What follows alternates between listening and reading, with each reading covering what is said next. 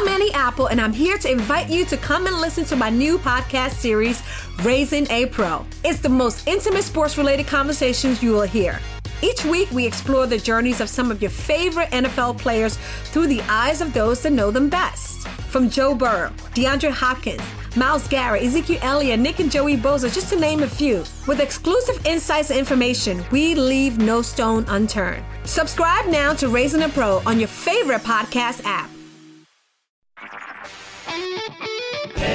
HT Smartcast. You are listening to a Live Mint production brought to you by HT Smartcast. Hello, everyone. This is Aresh Shirali from Mint, and I'm here to introduce you to our latest podcast, Mint Views Daily Dispatch.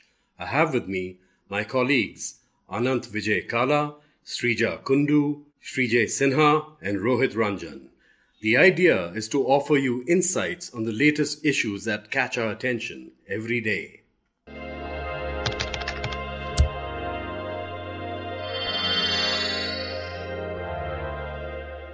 Welcome to Mint Views. Today we are going to talk about oil prices. A price war has broken out in the oil market globally. This comes after Saudi Arabia, which is actually the kingpin of OPEC, which is the Organization of Petroleum Exporting Countries, failed to reach an agreement with Russia in particular about cutting oil supplies in response to a slump in demand brought on by the COVID scare. They were unable to agree on whether they can all cut oil supplies. As a result, Saudi Arabia, in anger most likely, decided to wield the whip, which it usually does by flooding the market with lots and lots of oil and crashing prices. Now, Saudi Arabia actually has very low uh, very low cost of production for its oil. And as a result, whenever it crashes the prices by oversupplying the market, it actually hurts all other oil producers that actually have higher costs of production. So that seems to be its game. It seems to be aimed particularly at Russia to punish it, shall we say, for not complying with its desire to actually contain oil supplies. Uh, where is this going to go? Oil prices are down below $30 a barrel on WTI uh, crude, the last measure I just checked this morning. Uh, is this good for India? Is this going to help us? Will it reduce our oil bill? That's what we shall debate. Uh, is this good for us that the oil prices are down so sharply?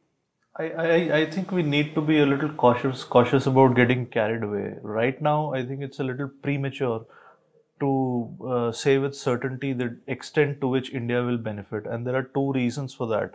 One is that uh, these countries are extremely dependent on oil themselves for managing their budgets.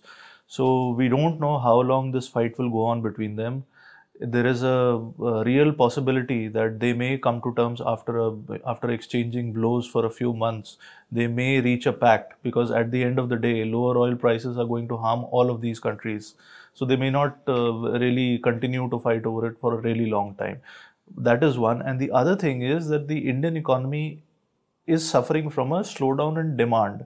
Now, as long as demand is weak, these uh, the drop in oil prices is only going to help you to a very limited extent. And the global economy is also facing a severe slowdown. You know, there are forecasts that because of the coronavirus, uh, this time the, uh, there are concerns. Some of them are predicting that the global economy may slip into a recession. It's a real possibility. So, uh, in such a situation, I don't think India has too much to rejoice over until unless there is a rebound in demand. And we know for sure that this uh, these differences between the OPEC and Russia are going to really last for a really long time. Mm-hmm. So basically, the good news that we have on the import oil bill front will be outweighed by all the bad news of the global recession that may kick in soon. Uh, meanwhile, we're not even sure how relations pan out between Russia and OPEC, Saudi Arabia in particular.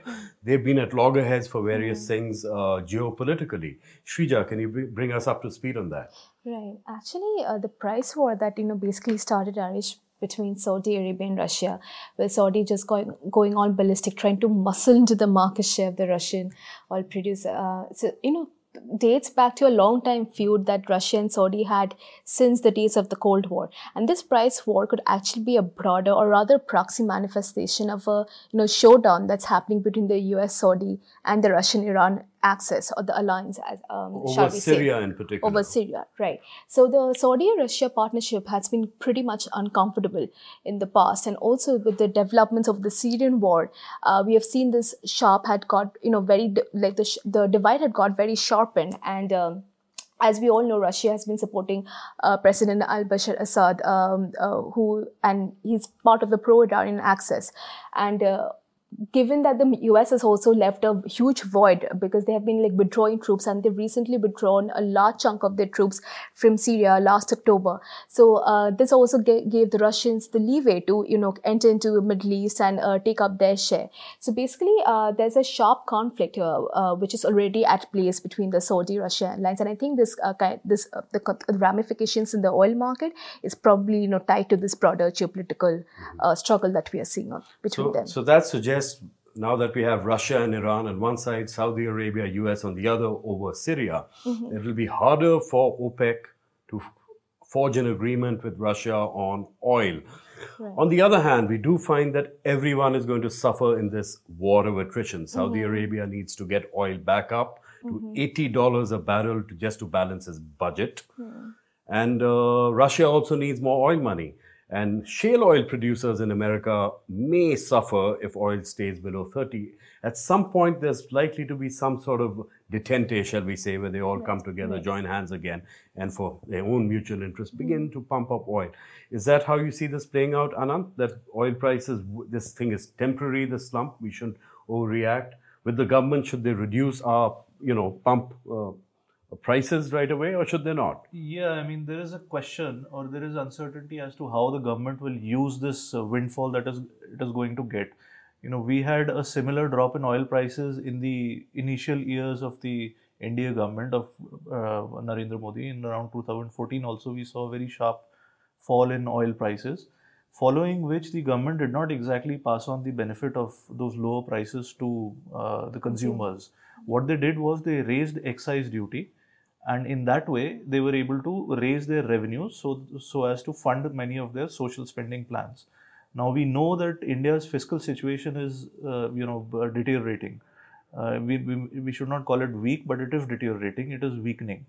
So at this point of time it desperately needs money from whatever sources it can garner. I think the temptation would be very strong to uh, do what it did in 2014 once again. So although there would be pressure from consumers and also politically to cut retail prices, my suspicion is they may not pass on the full benefit. They may, to a certain extent, cut retail prices, but they would also like to get a fair share of uh, uh, whatever they can make out of this windfall in order to bolster their balance sheet. Mm. So it looks like the government will again opt to actually raise taxes a little bit and use some of the extra money they have to shore up their finances. On the other hand, India is experiencing something of a demand slump on its own. It would help if they actually lower pump prices a little bit for consumers. Well, it's up to the government, of course. Thank you. That will be all for today. Tune in tomorrow to get your dose on Mint's editorial discussions. If you have recommendations or any issue that you would like us to discuss, please send in your suggestions to podcasts at hindustantimes.com. For more on Mint views, you can follow us on Twitter at Shrija Kundu. This was a Live Mint production brought to you by HT Smartcast. HT Smartcast. I'm Annie Apple, and I'm here to invite you to come and listen to my new podcast series, Raising a Pro. It's the most intimate sports related conversations you will hear. Each week, we explore the journeys of some of your favorite NFL players through the eyes of those that know them best. From Joe Burrow, DeAndre Hopkins, Myles Garrett, Ezekiel Elliott, Nick and Joey Bosa, just to name a few. With exclusive insights and information, we leave no stone unturned. Subscribe now to Raising a Pro on your favorite podcast app.